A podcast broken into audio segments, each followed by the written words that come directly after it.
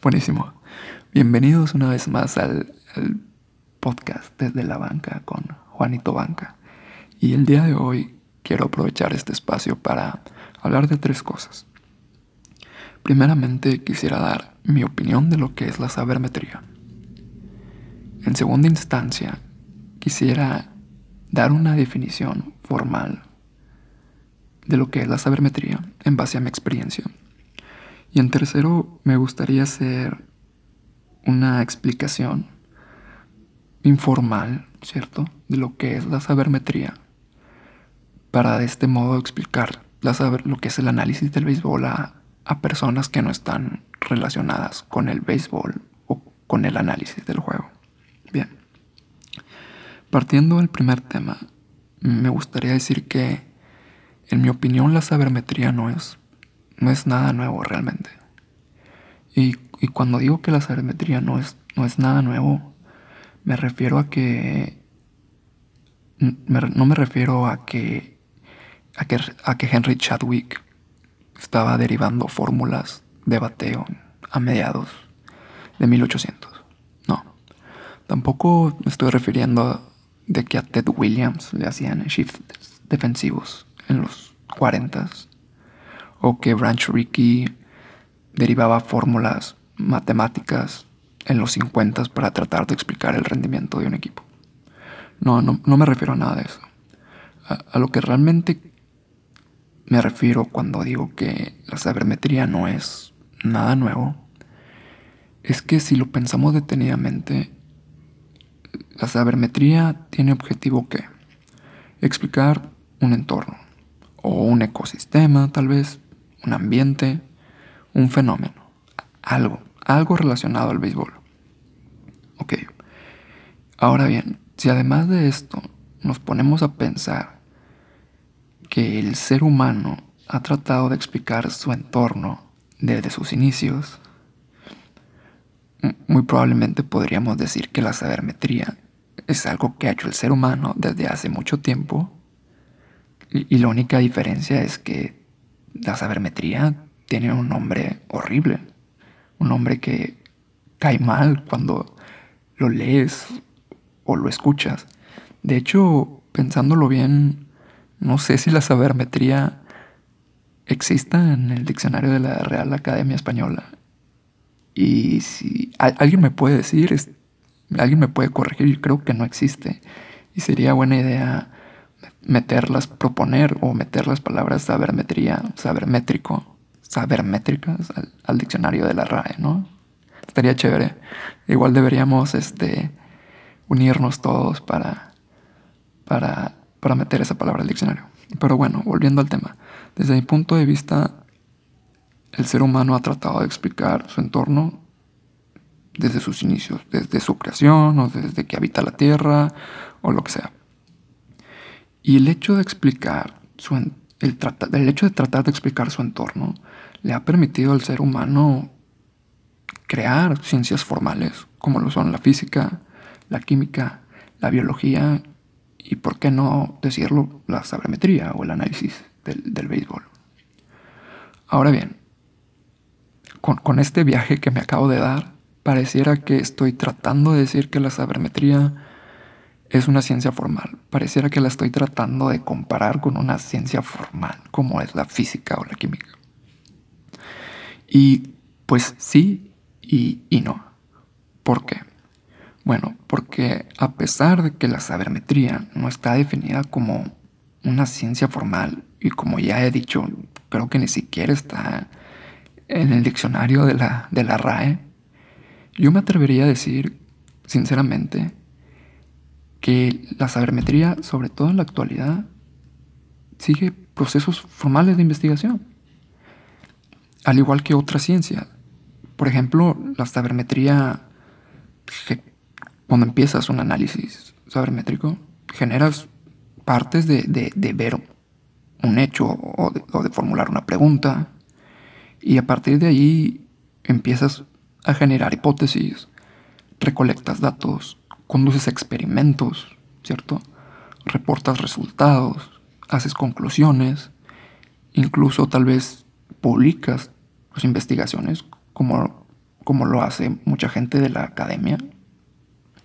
Y, y, bueno, eh, eh, en ese aspecto sí, sí, es, sí es una ciencia. Tal vez no es, como lo he dicho, la sabermetría como tal no está definida como una ciencia, pero sí sigue muchos pasos de lo que son las ciencias.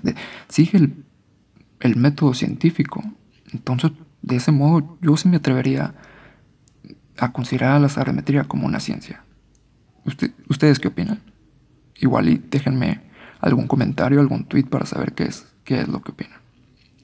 Y bueno, eh, de ahora en adelante en este podcast me referiré a la sabermetría y al, y al análisis del béisbol de manera intercambiable, porque sí, como ya dije, a mí la palabra sabermetría sí me cae, me cae un, poco mal, a pesar de que vivo con ella en, convivo con ella todos los días.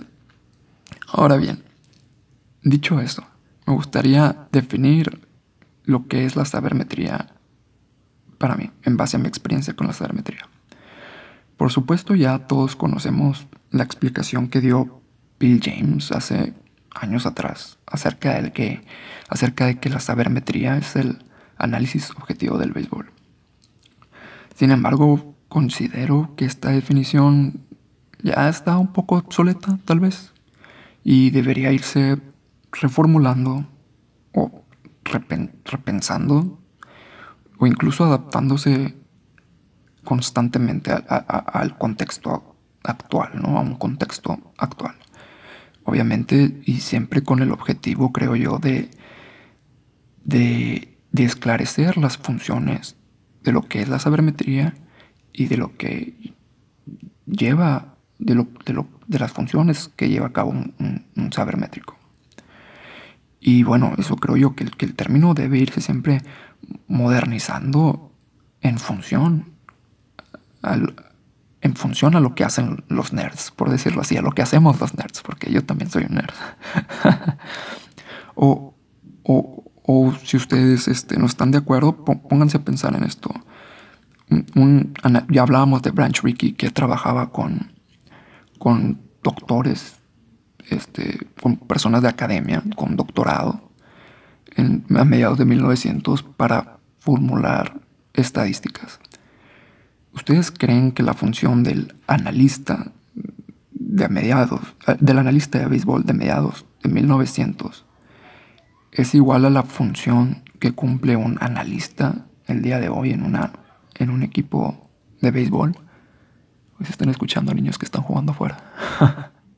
y es que hoy es el día del padre y tal vez los papás andan sacando a sus hijos a pasear. Pero bueno, volviendo, volviendo al tema.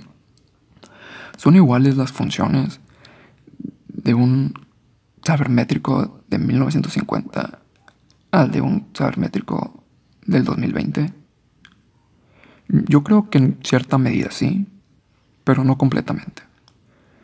Tal vez los analistas de mediados de, de 1900, o vamos a decir de los años 50, tenían un, conocimiento profundo en temas como análisis numérico y, podían derivar modelos matemáticos complejos para explicar un fenómeno.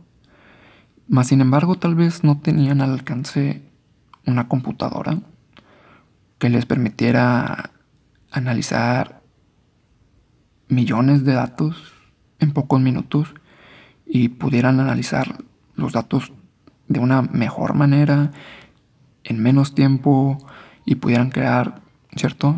Mejores modelos, etcétera, etcétera. Entonces tal vez el, a lo que voy con esto es que el, analista de, los años 50 no tenía a su disposición la tecnología actual y por ende sus labores estaban limitadas a ciertas tareas que tal vez al día de hoy son muy básicas. Y más sin embargo, si pensamos en las tareas que realiza un, analista de béisbol en la actualidad. Y estuve revisándolo, revisando las, las ofertas laborales que hacen los equipos la Major League. Podemos observar que, las franquicias solicitan profesionales que, no solo tengan conocimiento en análisis numérico, sino que además tengan conocimientos computacionales y muy específicamente en, en lenguajes de programación que les permitan trabajar con grandes volúmenes de datos, ya sea para analizarlos, visualizarlos, crear modelos, crear simulaciones, o, que les permitan eh, utilizar diferentes instrumentos de, de estadística, como para prueba de hipótesis, no sé, muestreo, no sé. Alguien con mayor conocimiento, conocimientos matemáticos podrá, podrá decirme a mí. Entonces, eh, ha, cambiado y lo se puede ver en las ofertas laborales. Y, sobre todo son muy específicos a la hora de decir qué lenguajes de programación requieren los analistas. el episodio pasado hablamos de Python y R. Claro, Python es un sistema, eh, voy a entrar aquí un poco en detalles técnicos. Eh, Python es un sistema que se usa mucho en sistemas, vamos a decirlo así, que, se categorizan como de producción.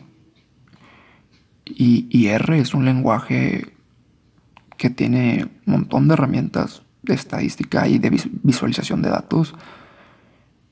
Y bueno, además de eso, SQL, que te permite trabajar con una base de datos, con un banco de datos, de una manera para que puedas extraer datos y manejar datos de manera muy rápida y muy eficiente.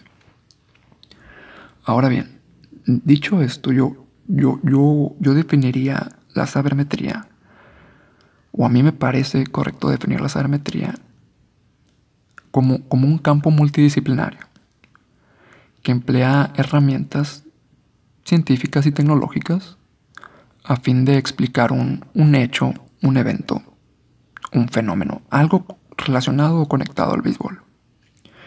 Ahora bien, ¿A qué me refiero cuando digo científico? Bueno, que desde, mi punto de vista, y, me imagino que así lo hacen las franquicias por lo, que, por lo que he visto, es que, que cuando hacemos un análisis de béisbol, como ya lo dije, seguimos un proceso formal, que es el método científico. Es decir, partimos de observar un hecho o formular una pregunta y posteriormente recolectamos datos, revisamos investigaciones previas, realizamos un experimento, este, obtenemos resultados y llegamos a alguna conclusión y finalmente proporcionamos una explicación o recomendación. Y esto es la razón por la cual yo creo que, que las franquicias de, de, Major League están tan enfocadas a, a contratar personas de academia. Porque las personas de academia y voy a decir específicamente doctores, aunque puede que no sea así, siguen todo este proceso formal durante sus cinco o seis años de preparación en su, en su posgrado. Conocen todas estas herramientas, saben cómo formular hipótesis, saben cómo llevar a cabo experimentos, saben cómo hacer prueba de hipótesis, saben cómo refutar una hipótesis o aceptar una hipótesis, saben, saben explicar, los modelos que crean. Es decir, no es lo mismo decir, bueno, y es igual a, a x al cuadrado más bx. A, dar una explicación con palabras con, relacionadas al contexto de, del que expliquen cómo funciona un modelo. ¿Sí me explico? No es lo mismo tener una ecuación a saber explicar esa ecuación en cristiano, por decirlo así, o en términos del contexto, por decirlo así. Ahora, Dije, también que la sabermetría es un campo, un campo que requiere de ayuda tecnológica. Y bueno, sí, ¿por qué? Porque básicamente para recolectar datos, para visualizarlos, para construir modelos, para llevar a cabo simulaciones y, presentar resultados, tal vez se necesita de apoyo tecnológico. Sobre todo en la actualidad que estamos hablando con volúmenes tan grandes de información. Entonces, por ese motivo, yo, yo considero imprescindible el uso de algún tipo de, herramienta técnica para hacer sabermetría, aunque sea un Excel. Yo, los, los sabermétricos que he visto, al menos utilizan un Excel. Si bien porque no tienen conocimientos tan profundos de programación, al menos saben utilizar fórmulas de Excel para cuadrar fórmulas o calcular no sé, el otro día me tocó ver un sabermétrico calcular run expectancy usando Excel. Me pareció genial. De hecho, mucha gente de academia también que no sabe programar utiliza el Excel, ¿cierto? Sin embargo, la bondad que te da un lenguaje de, programación para automatizar tareas, para manipular, transformar datos o visualizarlos, es, este, es un apoyo enorme. Por ejemplo, en el campo de la, analítica, y me voy a meter un poco más en, la tecnología, basado en mi experiencia en compañías que hacen analítica, veo que se le da una prioridad muy grande al hecho de tener tus visualizaciones bien construidas a fin de que el usuario, el, analista, el científico de datos o, la gente que, es, este, dueña de la compañía o, liderazgo de la compañía pueda tener ese, esa vista de 360 grados acerca de sus datos. Entonces, bien, ya, ya definimos la sabermetría. ya dio mi opinión de lo que es una sabermetría y yo opiné acerca de que la sabermetría no es nada nuevo, simplemente tiene un nombre feo, un nombre que cae mal. Ahora bien, ¿cómo, explicaría yo lo que es la, la sabermetría a alguien que no es un alguien que no es un apasionado del béisbol, alguien, alguien que, que no sabe de béisbol o que, o que si gusta del béisbol no sabe lo que es el análisis del béisbol o la sabermetría? Pues bueno, para mí, para mí la sabermetría es, algo que yo hacía en mis tiempos de universidad, sin saberlo. Y que estoy seguro que muchos de ustedes lo hicieron o lo hacen.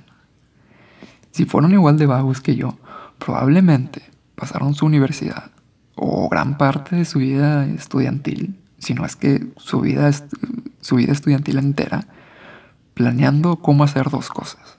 Número uno, el mínimo de esfuerzo posible para acreditar sus ramos. Y número dos, cómo maximizar el tiempo de fiesta de ocio. Y, eso para mí es, es nada más y, nada menos que sabermetría. Tal vez con un otro nombre, pero es un, es, es un análisis al final.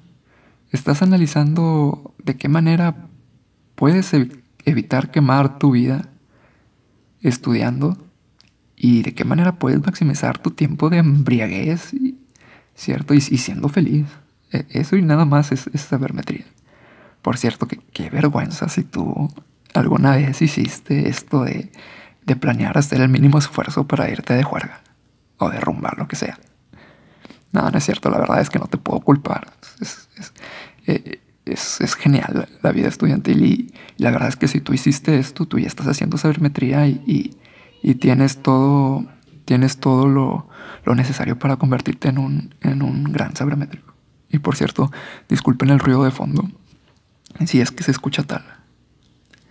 Y bueno, y ya que, ya que hablé de minimizar esfuerzo y maximizar y, maximizar este rendimiento o retorno de inversión o lo que sea, creo, creo que todos nosotros estamos intentando constantemente minimizar nuestros gastos personales y de familia y, maximizar nuestros ahorros. Y cierto, y, y, si son igual que yo, se sientan a analizar las, los biles, las facturas o los recibos mensuales.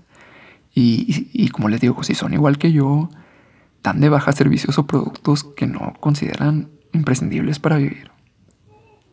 Y, más aún, este, analizan detalladamente eh, lo que nos está saliendo más costoso, o sea, no sé, teléfono, electricidad, agua, internet, televisión por cable. Y dan un sermón a los miembros de su familia y amenazan con quitar el servicio si, si, no bajan los costos. Eso es, eso es sabermetría. Minimizar costos y maximizar resultados. O en el caso de béisbol, minimizar costos y maximizar campeonatos o victorias o, o lo que tú quieras, dinero incluso. ¿Cierto? Ahora bien, ya dije que la sabermetría ha estado ahí siempre para todos, desde el principio de la humanidad. Y todos la hemos estado, la hemos estado haciendo de alguna u otra forma. Es decir, todos de alguna u otra forma siempre estamos haciendo algún análisis. incluso los managers que están en contra de la sabermetría. Y, y si no me creen, piénsenlo. Cuando un manager pone un lanzador zurdo contra un, bateador diestro o viceversa, ¿qué es lo que está haciendo realmente? O, cuando, cuando mandan un toque de bola con hombre en primer, corredor en primera y cero outs. ¿Qué, ¿Qué, es lo que está haciendo el manager? ¿Cierto? O cuando pone un corredor emergente, ¿qué es lo que está haciendo el manager? Obviamente está evaluando una situación, ahora bien, de manera correcta o incorrecta, no sé, pero la está analizando, está haciendo un análisis y está tomando una decisión a partir del contexto que está viendo. ¿Cierto? No podemos saber si está haciendo un análisis correcto o incorrecto, no sé cómo funciona la mente de los managers, pero, pero estaremos de acuerdo en que hacen un análisis. Y el análisis siempre va en pro o, siempre está buscando el tener una, algo, algo a cambio, algo fructífero, algo que sea beneficioso para su equipo. Eso es sabermetría. Bien.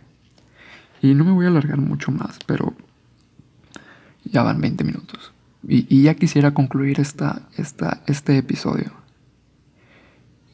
Y, bien, si aún no estás escuchando, entenderás que, que para mí la sabermetría es, es algo que por naturaleza hace el ser humano una y otra vez, dar una explicación. Siempre estamos queriendo dar una explicación a algo. Y las explicaciones que hemos tratado de dar las hemos, las hemos agrupado y hemos creado ciencias o, campos de estudio a partir de ellas. Lo mismo ocurrió con la sabermetría. ¿Cuál es el problema con la sabermetría? Bueno, eso que vino, al igual que muchas otras cosas, a, hacer una disrupción de algo que, que se venía haciendo de X o Y manera y al igual que, no, que igual como ha pasado en, en otras ocasiones, ha creado mucho odio alrededor de ella. Ahora podemos pensar que podemos pensar en, en, Bill James como el Copérnico de hace no sé hace cuánto haya vivido Copérnico, al cual fue este perseguido y asediado por decir que que el sol, que la Tierra gira alrededor del Sol, cuando se creía lo contrario, que era el Sol que giraba alrededor de la Tierra. ¿Cierto? E, es lo mismo. Bien, la sermetría viene a hacer una disrupción a algo que se viene haciendo de la misma manera una y otra vez, ¿cierto? Porque viene, a hacer una disrupción a algo en que, en que se viene, en, lo cual la razón por la cual se hacen las cosas es, es que siempre lo hemos hecho así. Y bueno, aparte de que la sabermetría tiene mucha culpa porque tiene un nombre horrible. Un nombre que, como ya dije, cae mal. ¿cierto? Y, pues bueno, tal vez en, otro episodio podamos hablar de lo que, de lo que no es la sabermetría, ¿cierto? Cuando, cuando la sabermetría no, no aporta algo, cuando a veces es mejor usar lo, que vemos, ¿cierto? Creo que eso se le llama empírico, si no, si no me equivoco. Cuando a veces la, opinión de un manager con años de experiencia tal vez valga más que la sabermetría. Eso es un hecho también. Y, tal vez podríamos tocar este tema en, futuros episodios. También quisiera hablar de lo que yo creo que es la, labor del saber métrico, basado en, mi experiencia y basado en mi experiencia y, y, basado no solo en la experiencia que tengo haciendo análisis de béisbol, sino en mi experiencia personal trabajando en departamentos de analítica en empresas de tecnología. Y pues bueno, no, no quería despedirme sin antes hacer un chiste relacionado a la sabermetría. no estoy ya conforme con, con decir improperios ni hacer análisis que nadie lee, sino que también ahora quiero molestar haciendo un podcast y, y lanzar un chiste de sabermétricos. Y, y, bueno, el chiste va más o menos así. ¿Usted sabe qué le dijo un sabermétrico a otro sabermétrico? Pues vaya usted a saber. Sí, ya, ya, ya, ya, ya sé, ya sé, eso, eso es horrible, pero es el primer chiste de sabermetría en español. Aquí, aquí, aquí lo escucho y no en otra parte. Y pues bueno, si le gustó el episodio de hoy, corra la voz. Si no le gustó, corra la voz igual. Este, deme su retroalimentación. No soy un experto en esto de hacer podcast, pero lo disfruto, disfruto hablarlo. Y, y esto viene y, el, hecho de dar, estar dando explicaciones, hablando, o sea, dando explicaciones ya no escritas, sino habladas, va a traer consecuencias muy buenas para todos. Lo, sé, lo sé. Y, pues bueno, no se olviden de visitar juanitobanca.com para aprender programación aplicada al béisbol o programación en general, sabermetría o análisis de béisbol. Y también no se olviden de utilizar los reportes de ligas invernales y mexicanas. Y, y, pues bueno, eso es todo por el día de hoy. Muchísimas gracias por escuchar y pues bueno, nos vemos en el siguiente capítulo. Hasta luego.